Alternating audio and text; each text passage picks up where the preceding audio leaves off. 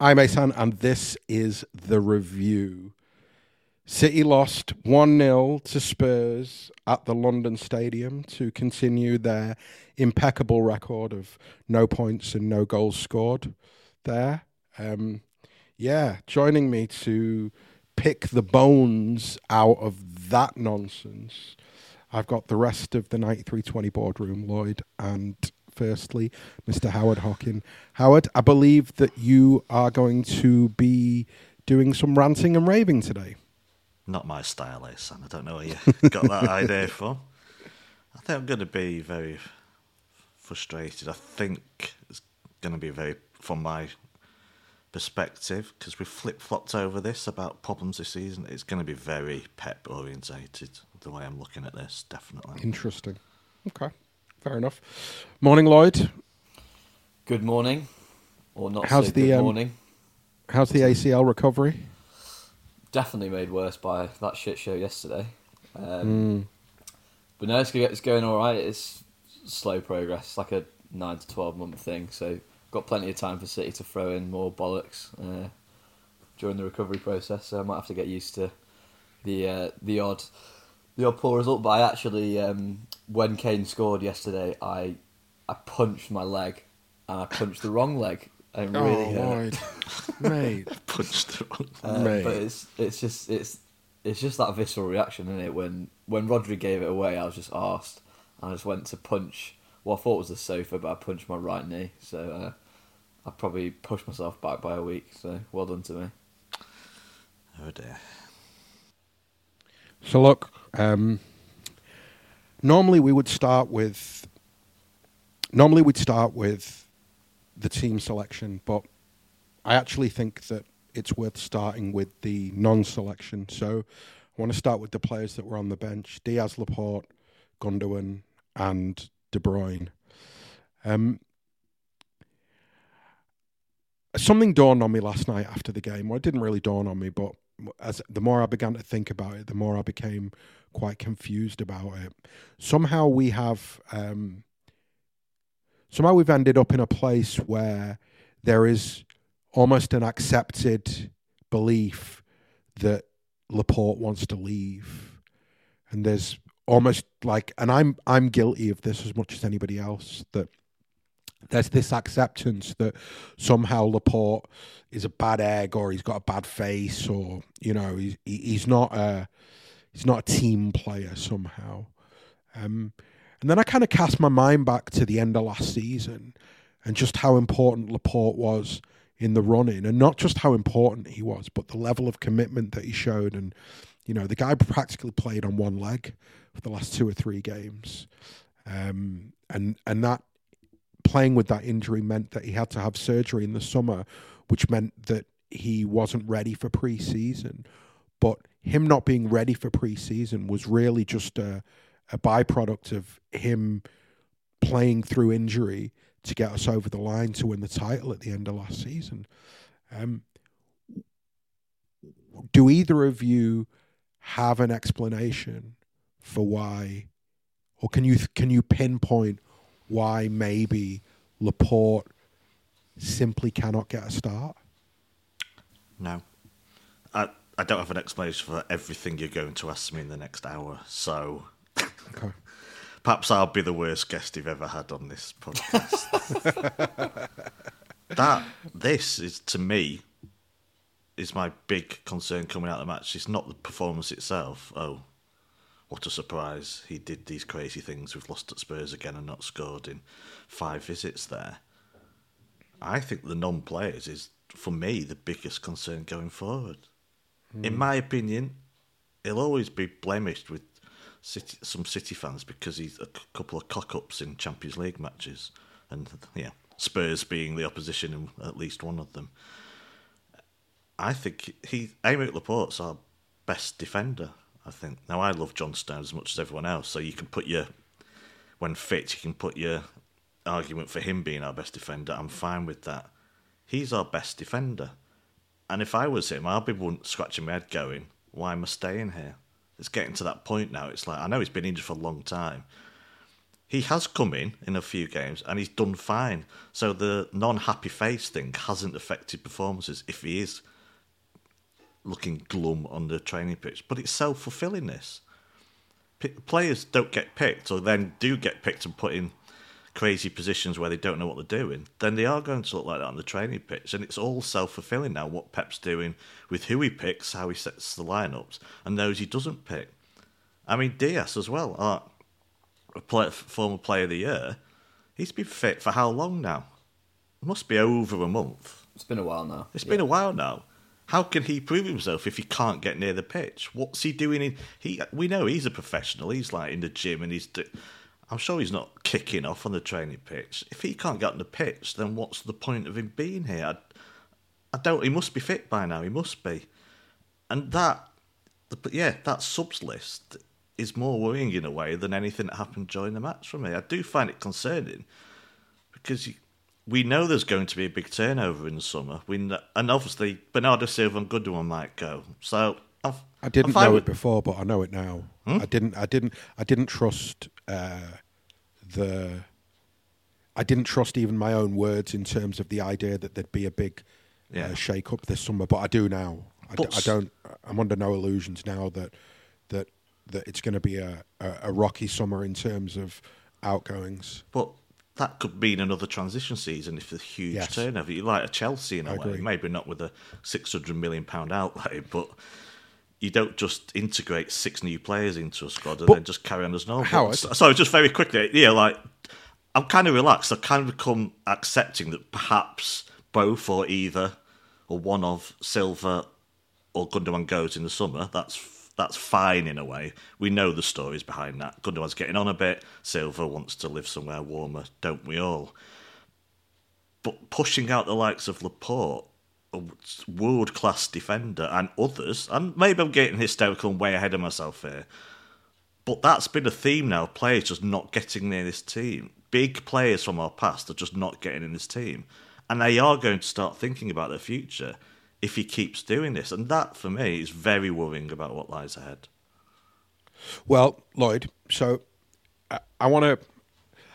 I, have the sense that um, it's very normal for us as football supporters to be pretty reactionary, and it's pretty normal for us to to look at the bench yesterday and to be concerned, and for after the the performance that goes in to feel the the way in which we feel. I, I always think when you I always think when you when you see a team selection like that, or you see so, when you see a football manager do something that you don't understand, I think one of the first things you got to try and do is put yourself in his shoes, because ultimately Guardiola's not picking teams to lose games, and he's not picking teams to play badly. His ego is bigger than all of our egos combined, so losing is not something that's in his DNA. Uh, so when he puts a team out on some level, he believes that team gives him the best chance of winning the game of football. So, hmm. does that suggest then? Because what the only thing that the and this is the only thing that I can kind of bring my head to. The only thing I can bring my head to right now is he's been saying you go all the way back to the Rio Ferdinand interview of two years ago. He's been saying for two years now that you have to shake the squad, you have to change the players, you have to you can't keep the same players year in year out. And I wonder whether as much as we think that Guardiola, Begiristain, Soriano, Khaldoon are effectively one giant brain thinking together, maybe they're maybe behind the scenes, and you look at the net spend comments, maybe behind the scenes, Guardiola has to some extent had his wings clipped in terms of the people around him going, no, those players are good enough and they're at a peak age. We're not going to get rid of five, six, seven of them and replace them with five, six, seven new players. And so over a period of two seasons, Guardiola has slowly found himself because I do believe that you can't have the same intensity in training today that you had in 2016 when Pep walked in the door. And for guys like KDB and Gundo, Bernardo, these are lads who have been here for that that amount of time now, and I think that I can I can understand that they might not have the joy, the intensity, the ever all of the all of the things that you need to make you the best version of a Guardiola player. I accept after five or six years, you might not be that way.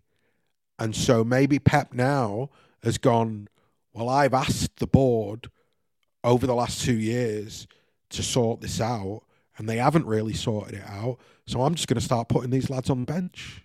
And because the one thing, like for example, you look at Haaland and how isolated he is. He gets picked every fucking game and he plays 90 minutes. Alvarez getting picked now. Akanji and Ake, new guys getting picked all the time. Rico Lewis, new guy getting picked all the time. So it definitely feels to me like the dividing line between heavy rotation and you play every game is the new lads they get to play almost every game and heavy rotation is reserved for the lads that have been here four five six years sorry i, I asked a Yeah. question and then went off on a monologue And I think, I think, I think that'll be this podcast. Um, yeah, I, I, I think that's probably right. And to kind of come back to your question, I think the only look, the only explanation for why these lads don't aren't playing is that Pep can't be happy with them. So Pep can't be happy for whatever reason with Dias, Laporte, Kevin Gundo. Probably Gundo slightly less because he's always rotated a little bit with Bernardo, so I think he we can make a slightly different case for him. But even even Gundo, seeing seeing Bernardo on the team sheet yesterday, I was like, what? Um, but Dias Laporte, I mean Laporte for me is just it's just it's not right. It's not right. Um, Laporte should have been playing yesterday. Absolutely should have been playing, and he should have been playing a lot more in a lot of games this season. Um, but I think Guardiola's problem really, and it, it can be boiled down to something quite simple, is that if he's not going to pick these guys, then that's fine, as long as we win.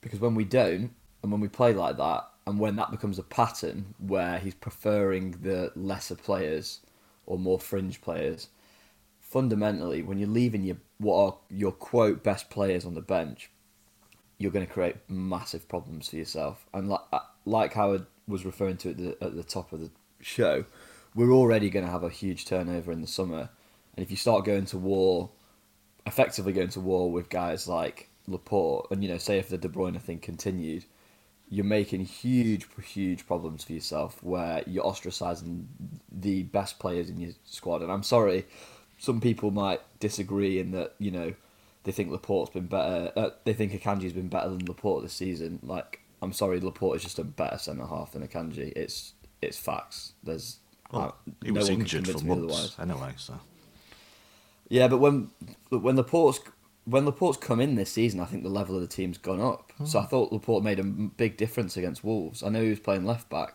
or kind of that inverted I agree. third centre half, but he made a massive difference. Um, and I think when he's played, he's made he's made he made a big difference, and it's really concerning because I think we're going down a path where Laporte will want to leave this summer. His contract's up in twenty twenty five, and I think we're probably getting to that point. And I think to to lose someone like Laporte is just it's a huge L. Uh, and he walks into any team in the world. Basically, I think he would start for anyone else apart from Man City. Do you think? I mean, Howard, I'll throw this over to you first. The problem is that we're speculating about what's going on behind the scenes, right? And and I find myself in a chicken or egg situation with mm. Laporte, where, on the one hand, I, I agree with Lloyd that like, i if I'm Ruben Dias, or I'm Aymeric Laporte, or I'm Kevin De Bruyne, or I'm Ilkay Gundogan, or I'm João Cancelo, or I'm Bernardo Silva, Bernardo Silva.